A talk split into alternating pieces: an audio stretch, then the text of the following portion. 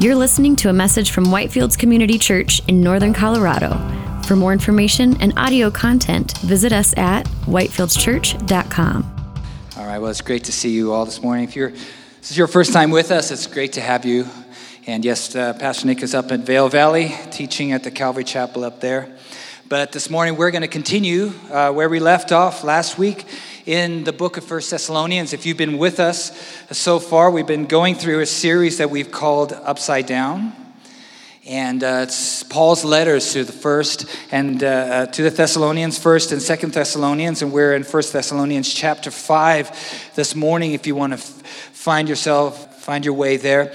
First Thessalonians chapter five, and we've we've taken our title from Acts chapter 17, where we saw the birth of this church, and it wasn't birthed in, in quiet or, or in peace. It was birthed out of turmoil. But the Christians there were accused of turning the world upside down and uh, turning the world upside down for Jesus. And uh, so we called this series Upside Down and let that be an accusation, of course, hopefully that we all could own that we turn this world upside down for Jesus. So if you have your Bibles there with you, we're going to look at our passage here this morning, and it is 1 Thessalonians chapter 5 verses 1 through 11. Now, concerning the times and the seasons, brother, you have no need to have anything written to you, for you yourselves are fully aware that the day of the Lord will come like a thief in the night. While people are saying there is peace and uh, security, then sudden destruction will come upon them as labor pains come upon a pregnant woman, and they will not escape.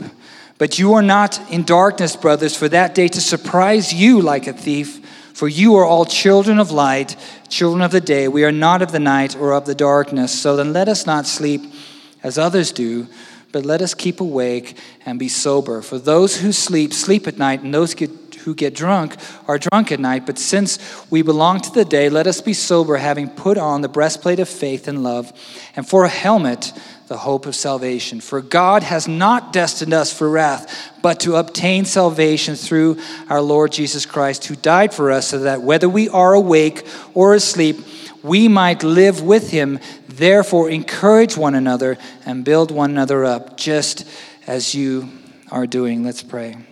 Lord, we just thank you so much for all the promises contained in this passage here this morning.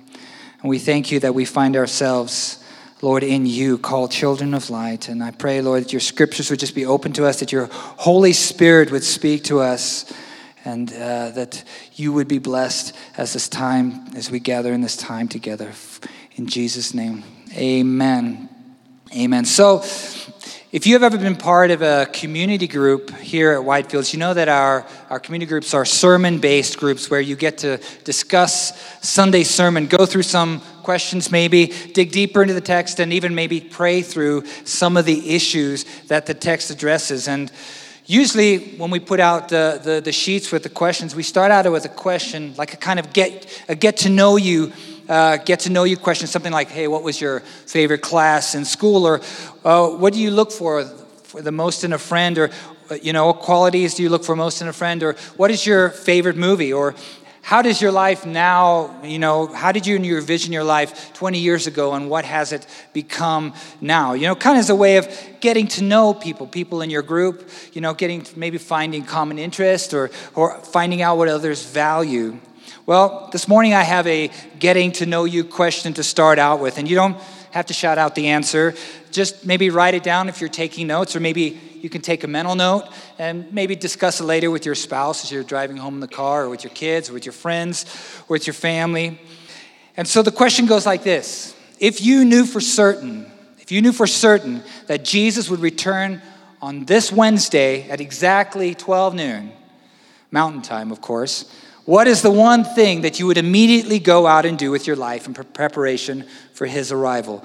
What is that one thing that you would immediately go out and do in preparation for Jesus' arrival if you knew he was going to arrive this Wednesday at 12 noon Mountain Time? What would you go and do? So take a mental note, maybe write it down, think about it, you know, and, and process that as we go through our study this morning. Here in our text, we see that the Thessalonians, they had questions they wanted to be prepared for the return of Jesus. And they were worried if they would be ready for that moment. And they might have had real concern actually. For Paul obviously used this word, the day of the Lord, as we had read there. The day of the Lord. At least for those who were Jewish and, and knew the Old Testament scriptures, this phrase, the day of the Lord, would conjure up images of intense judgment and wrath brought on by God. They might have known scriptures, you know, like Amos 5:18, "Woe to you who desire the day of the Lord. Why would you have the day of the Lord? It is darkness and not light." Or what about Joel 1:15, "Alas for the day, for the day of the Lord is near, and as destruction from the Almighty it comes." Or Joel 2:1, "Blow a trumpet in Zion, sound an alarm on my holy mountain. Let all the inhabitants of the land tremble, for the day of the Lord is coming, it is near." You can see why the Thessalonians might have had a hang up with this phrase, the day of the Lord, why they might have had fears surrounding this topic. And of course, it's not always referenced in the negative in the Old Testament. Zechariah 13:1 says, "On that day there shall be a fountain open for the house of David and the inhabitants of Jerusalem to cleanse them from sin and uncleanness. Now, Paul had obviously spent some time on this topic, the return of Christ. And as we studied last week, you know, and we will continue this week, the Thessalonians were preoccupied with, with questions of timing, the timing of Jesus' return. They want, Paul, when is he coming back? We want to know. When is he coming, Paul? Tell us. We want to know. And as we saw in Acts 17, this church was born out of persecution and turmoil. And I'm sure, you know, they were asking as many of you and I do when we're going through a really, really difficult time. We're like, Lord, now is a good time to come back, you know? When are you coming back, Lord? Now would be the best time, you know? But Paul, gently, as a spiritual father and as a, as a pastor, he's going to draw their attention to the fact that they're, they're asking the wrong question. The disciples had asked this question of Jesus back in Acts chapter 1, verses 6 and 7. And they said, Lord, will you at this time restore the kingdom to Israel? And Jesus, he said to them, It's not for you to know times or seasons that the Father has fixed by his authority. And of course, you know that this was not the first time that the disciples had asked this question. Back in Matthew 24 36, Jesus said to them, But concerning that day and hour, no one knows not even the angels of heaven, nor the Son, but the Father only. Nobody, nobody knows the time that Jesus will return, but the Father only. So Paul is going to direct their attention to why he taught them these things and, and what to pay attention to as, as they get these outside influences. Maybe their anxieties attempt to sway their attention and get them anxious about the wrong things, you know. But Paul is not trying to duck this question. He's already made it clear to them that he doesn't want them to be uninformed about these things. He doesn't want them to be without knowledge. We learned that word last week, agnostic, or without knowledge about these things. In, in chapter, I think it was chapter 4, verse 13, you know, he didn't want them to be uninformed about these things. He, he just wants them to know that they are, they're, show them that they're asking the wrong questions, you know. Those of you who've had kids or you've been around kids for more than a minute, you know, they go through this why phase when they're younger. You know, they've begun to talk, they've begun to acquire knowledge, and they, they go through this why phase, you know, and they'll say, Dad, why do I have to wear a coat? And in the winter, and you say, Well, son, because it's cold outside and it will keep you warm. And, well, why? Well, why does it keep me warm? Well, son, because the material is thicker and that keeps you warm. Well, why? Why? Well, why is it thicker? Well, well, my son, because layers of material keep out the cold better. Well, why? Why, Dad? Why do they keep out the cold? And, and well, you, so you stay warm and you don't get cold. Why? Why? Why? You know, and so on and so forth and around we go. I'm sure many parents have been through this cycle of the, the answer why to every, every answer that you give, uh, the question why to every answer that you give them. But, you know, some of us less patient parents, of course, we've defaulted to the standard parental phrase for these occasions well, son, because I told you so. But uh, Paul, he's a bit more patient, a bit more loving, and he answers their concerns, and he wants to show them that they what they really need to be preoccupied about. And as for me, I'm very grateful that we have these words before us because I don't know about you, but many times I'm asking the wrong questions of the Lord. I'm, I'm preoccupied with the wrong things. So, so let's see what the Holy Spirit has to teach us through the words of Paul today. And so we're going to have, we're going to look at three points, main points today. The first one is the baby is coming, the second one is children of the light, And the third one is a new appointment. The baby is coming. Children of the light, a new appointment as we get here. Let's look at chapter 5, verses 1 and 2. Now, concerning the times and the seasons, brothers, you have no need to have anything written to you, for you yourselves are fully aware that the day of the Lord will come like a thief in the night. Paul is clarifying to them what he has already taught them. And just for our time, our study today, we should probably clarify what that word, what that phrase, the day of the Lord, really means.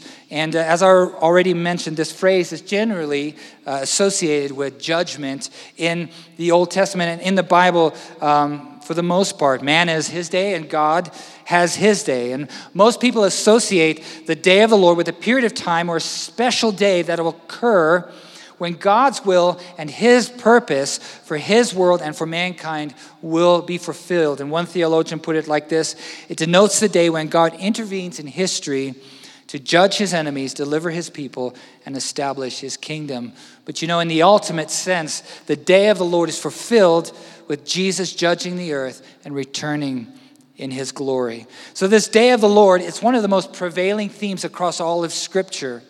One out of 25 verses in the Bible talk about the second coming of Jesus. So we do not want to be uninformed on the subject. The phrase, the day of the Lord, comes with the ideas of expectation, comes with nearness and, and imminence. And Paul is going to expound for us on those a bit more. But he says to them, the answer to your, to your question is not when, but how.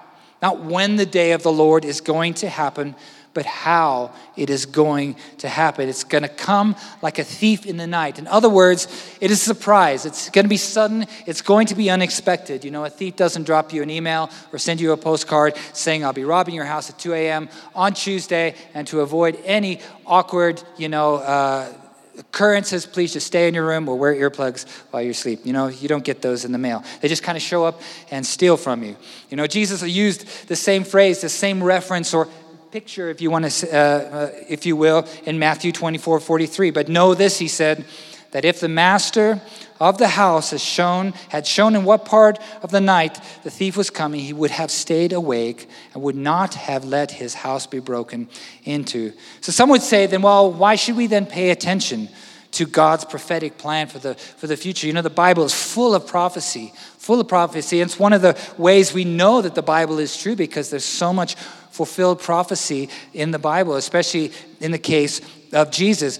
But Jesus himself criticized the religious leaders in his day because they did not discern the signs of the time, specifically his arrival as the Messiah prophesied in the Old Testament. So, this is not the case that Paul is making here. We can see that from the next example. He goes on in verse 3 and says, um, verse 3 While people are saying there is peace and security, then sudden destruction will come upon them as labor pains come upon a pregnant woman, and they will not escape. So, what can we learn from a pregnant woman? Well, the baby is coming. We can learn that the baby is coming. So, from that first example, we learned that Jesus' return will be sudden and unexpected. But what we learned from the, the example of the pregnant woman here is that Jesus' return will be sudden, yes, but it's inevitable. It's unavoidable. It is going to happen. The baby is coming. It's, it's unavoidable. There are signs, of course. We see the size of the woman's stomach looks like the size of a basketball, you know? We know something's going to happen. We know it's going to, but it's always, you know, something's going to happen soon. It's, it's can happen anytime. But the labor pains will always surprise. You know, if you've been a first time dad, you got the bag packed, you got the route planned to the hospital, everything's set. But when that moment happens, all panic, it's rush. We have everything. Did we forget something? You know, it's a sudden thing. And then sometimes they're false labor pains. You get to the hospital and the doctor says, oh, it's okay. Nothing's happening. You can go home, you know, and, and so it's not quite time. But Paul's teaching us here that Jesus' return is going to be sudden it's going to be unexpected, but it will happen.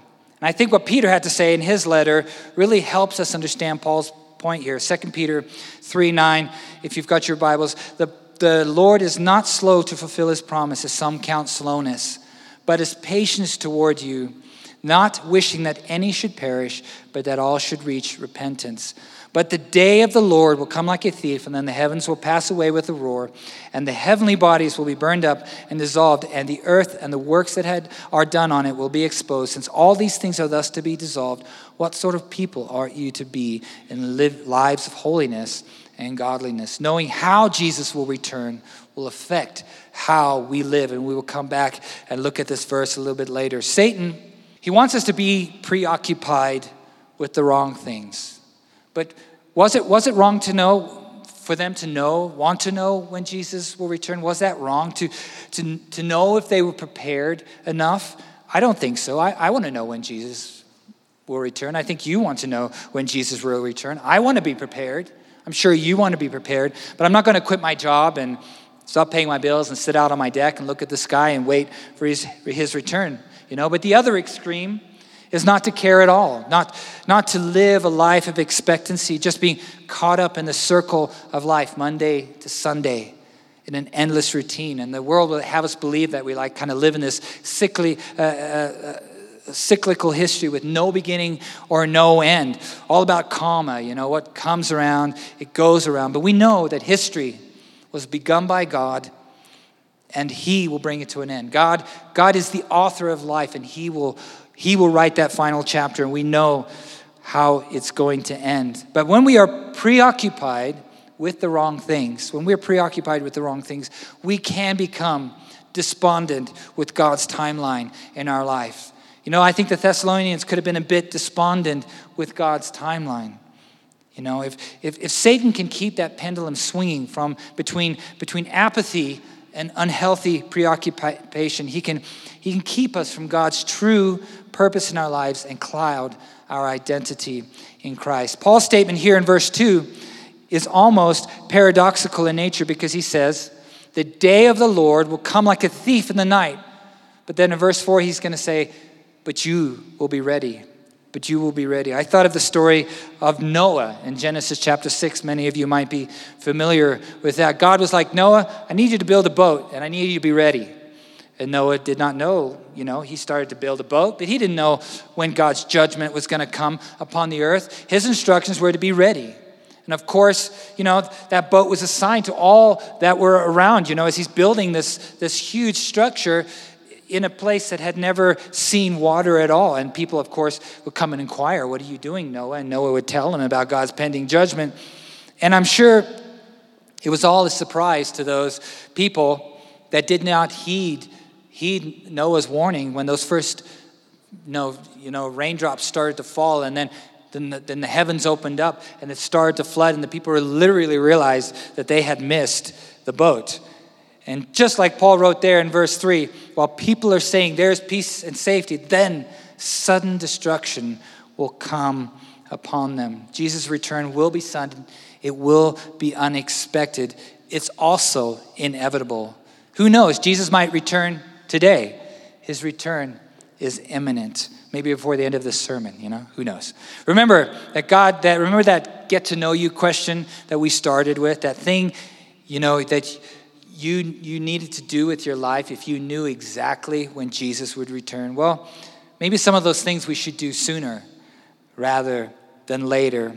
But Paul goes on here in verse 4 as we come to our second point children of the light. Paul had, had told them in verse 2, remember, for you yourselves are fully aware that the day of the Lord will come like a thief in the night. And then he goes on in verse 4, but you are not in darkness, brothers, for that day to surprise you like a thief. Paul's going to contrast some, as we go through these verses 4 through 7, he's going to contrast some ideas for us day and night, awake and asleep and sober and drunk. Day and night, awake and asleep, and sober and drunk. Or sober is another word for that is self control. And all these contrasts, they serve to illustrate for us how we ought to be in light of who we are in Christ. So you can see those there in verses 4 through 7. He does this to show them why the sudden imminent coming of Jesus will not be a surprise to them but a relief, a fulfillment of their hope of salvation. He does that by reminding them first of their identity in Christ, and in doing so, giving them a renewed confidence and focus. And so we read there in verse 4 But you are not in darkness, brothers, for that day to surprise you like a thief. For you are all children of light and children of the day. We are not of the night or of the darkness. So then let us not sleep as others do, but let us keep awake and be sober. For those who sleep, sleep at night, and those who get drunk are drunk at night. And we'll go on to verse 8. But Paul says, You are children of the light, the children of the day. What does he, what does he, why does he say that? Because they have become new creations in Christ. He needs to remind them who they are in Christ. 1 Peter 2 9 says, But you are a chosen race, a royal priesthood, a holy nation, a people for his own possession, that you may proclaim the excellencies of him who called you out of darkness and into his marvelous light. They've been called out of darkness. And not only that, they've been called children of the living God. If you are a believer in Christ today, then we are called children of light, children of the day, new creations in Christ. Yes, Jesus might return at any time, but that's exactly what our hearts long for. It's what my heart longs for. Exactly, to be with our Heavenly Father. This present age, this, this present age is not our time. It's not our place. It's not our own. We belong to an age to come, and we stand at that dawn, the dawn of the new age, the, the day of the Lord. We belong to that day now. This is good news. 1 John 2 8 says, The darkness is passing away, and the true light is already shining. And you know, Pastor Nick is always, he uses this illustration a lot talks about that picture we have many times where that moment just as the sun above the horizon you know just as the sun's about to rise you know, darkness is fading and the sun is just about to rise. That's where we are on the precipice, precipice of that, that when the sun is going to rise and, and the return, the revealing of the sun, the return of our Savior Jesus. That is where we stand. So, what do we do then? What do we do then? What, that's the question. What, what does this all mean for us? Well, Paul tells us there in verse 8 so then let us not sleep as others do, but let us keep awake and be sober. Being children of something means that you are associated uh, with that thing. We, we then represent that thing. We represent the age to come, and that should affect how you and I live. And I wanted to return to that scripture we started uh, in, in 2 Peter 3. We already looked at it to give us a little bit more meaning to what Paul is saying there. 2 Peter 3 10 and 11. But the day of the Lord will come like a thief and then the heavens will pass away with a roar, and the heavenly bodies will be burnt up and dissolved, and the earth and the works that are done on it will be exposed. Since all these things are thus to be dissolved, what sort of people ought you to be in lives of holiness and godliness? And this is essentially what Paul is saying. Since you are now children, since you and I are now children of the day, children of the night, how should you now act? First of all, we're no longer asleep spiritually. We're no longer asleep spiritually, but awake to the things of God. Paul told the Romans, So you also must consider yourselves dead to sin and alive to God in Christ Jesus, there in Romans 6 11. He also encouraged the Ephesians in Ephesians chapter 5, verse 7. Therefore, do not become partners with them, for at one time you were darkness, but now you are light in the Lord. Walk as children of the light for the fruit of light is found in all that is good and right and true.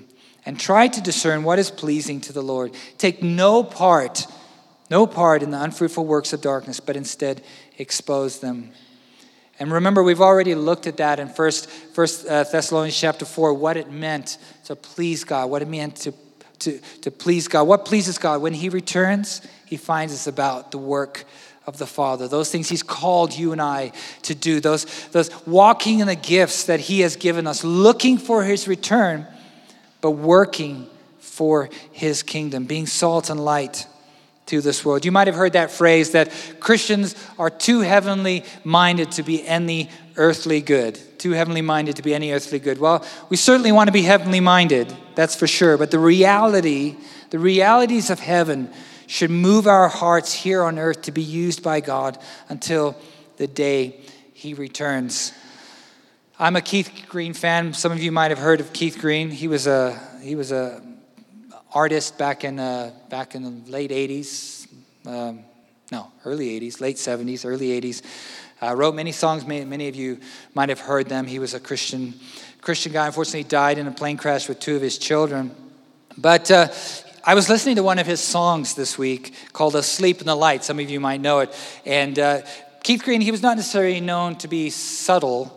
Uh, in his music, many of them called kind of a called him a prophet of the age, the John the Baptist of our age, uh, if you will. But but uh, I was really struck by some of the lyrics towards the end of this particular song and uh, it's not subtle.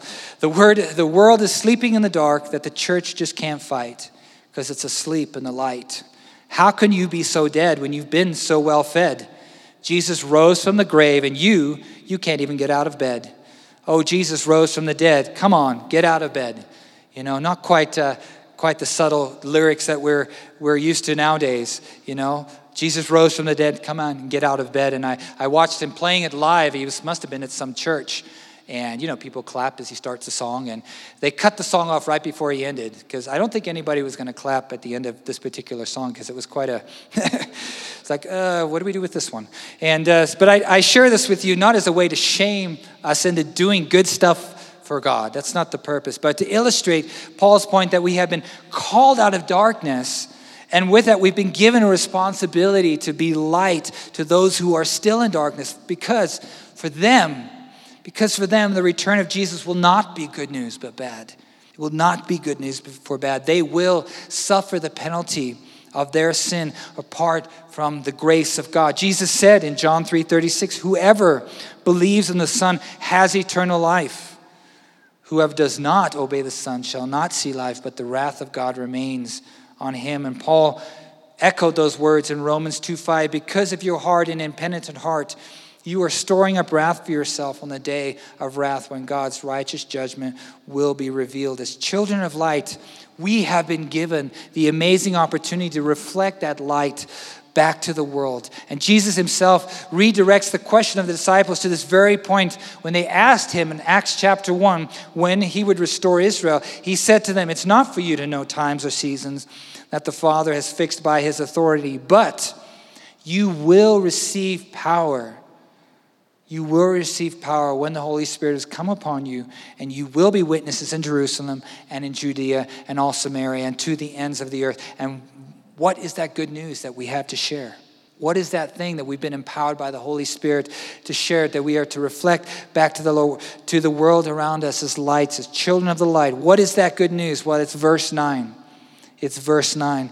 But God has not destined us for wrath, but to obtain salvation through our Lord Jesus. We have put on that breastplate of faith and love and the helmet, the hope of salvation there, as we read that in verse 8. I love, Paul uses this imagery of soldiers a lot, and, and it's very applicable here in this, in, in this instance as he shows this illustration. What is a soldier? Soldier's on guard. He's always, he's always watchful, right? He's always prepared. It might seem like a passive thing. You know, the guy's standing guard, and he's not moving, he's not doing anything. But he's very well trained. He's alert. He knows what's going on. He's ready for the moment when he needs to be use all of that training and all of that knowledge. And you and I are preparing, growing in knowledge, abounding in love more and more, doing the work of ministry with the gifts that we have been given in anticipation of the return of our Lord Jesus Christ. And we do it because we have a new appointment a new appointment, which is our third and our final point this morning. We are we were appointed to wrath. You know that you and I, all of us, sinners, we were appointed to wrath because of our hard and impenitent hearts, storing up wrath for ourselves, but God. But God, those amazing words when if you were with us as we were studying the book of Romans. But God in Romans chapter 5, verse 8, but God shows his love for us in that while we were still sinners, Christ died for us. Since therefore we have now been justified by his blood, much more shall we be saved by him from the wrath of God. We had an appointment with judgment, with the judgment of God, but now we have been appointed to salvation because of Jesus. Just think on that for a little bit. We were appointed to judgment, but we have now been appointed to salvation because of Jesus. And if Jesus returns today, we will be taken up with him. And if we die tomorrow, we will be in his presence, rejoicing in our salvation. That is the good news this morning. And Paul says, encourage and edify one another with this truth. He says that in the five. Therefore, in verse 11, therefore encourage one another and build one another up just as you are doing. And this is the second time he did that. In chapter 4, verse 8, he said, Therefore encourage one another with these words that Jesus is coming soon and you will be found in him. You have an appointment to salvation. Encourage one another. The Thessalonians, they needed to hear these words. They needed to have their focus shifted a bit, remembering who they were in Christ and what that meant, what they needed to be pouring their efforts into, that the day of the Lord was going to be the greatest day ever the greatest day ever and a time to rejoice. Yes, to be re- reunited with those loved ones who had died, but most of all, to be in the presence of Jesus. And maybe you need to be encouraged in that truth and those truths here today. But maybe there is trepidation in your heart. You're not sure what will happen if Jesus returns at this moment. And if we have learned anything from our study today, it's that Jesus' return will come like a thief in the night. It's sudden, it's unexpected, but it will happen. The Bible says today, though, is the day of salvation. And don't waste this opportunity, if that is you here this morning, to make things right with God. The Bible says, repent and believe on the name of Jesus. Receive his free gift of salvation today. Last week, we sang that wonderful hymn, It is Well with My Soul. And the last verse goes like this And Lord, haste the day when the face shall be sight, the clouds be rolled back as a scroll the trump shall resound, and the Lord shall descend. Even so, it is well with my soul. Amazing, amazing verse, and I love to sing that. But what was the verse before that? What was the verse before that? My sin. Oh, the bliss of this glorious thought. My sin, not in part, but the whole, is nailed to the cross, and I bear it no more. Praise the Lord. Praise the Lord, oh my soul. Yes, praise the Lord because of what Jesus has done. It is, we can say, it's because of Jesus, we can say, it is well with my soul this morning. We don't want to haste that day. In that last verse, we don't want to haste the day of the Lord before our sin is nailed to that cross and we bear it no more. Today is the day of salvation. And friends, as we close, this morning. I just wanted to end with the last two verses of the final book of the Bible. I think it really sums up the essence and the tone of all that Paul has been teaching us today. So if you have your Bibles, Revelation 22, 20, and 21, and you want to underline that or, or highlight or anything, and it goes like this Revelation 22, 20, and 21. He who testifies to these things says, Surely I am coming soon. Jesus said that. Surely I'm coming soon. And John, who's writing the book of Revelation, he says, Amen. Come, Lord Jesus. The grace of the Lord Jesus be with you all. Amen. Come, Lord Jesus. Come. We live and we wait expectantly in anticipation of his return. But until that day comes, may the grace of God fill our lives, you know, for his glory as we go day by day living out in the gifts that He has given us. So let's just stand and pray. Lord, we just thank you so much for your word. And Lord, we just thank you for the joy of your return, the day of the Lord. We look forward, Lord, to, the, to that day that you, Jesus, will return. And Lord, I do pray for anyone here today who's not sure where they stand with you, that they would not waste this opportunity to come right and that all of us, those things that maybe we need to get right in our lives, that we would take care of those things as well. Maybe ask forgiveness, seek reconciliation. Lord, that you would do that by your Holy Spirit. Lead us in those things. And we thank you. We thank you for your word, that you encourage us with this, that we can be found children of the light. We are yours, children, children of the living God. We thank you for what that means, Father, that you welcome sin with your loving arms. We just give you praise in Jesus' name. You've been listening to a message from Whitefields Community Church in Northern Colorado. For more information and audio content, visit us at whitefieldschurch.com.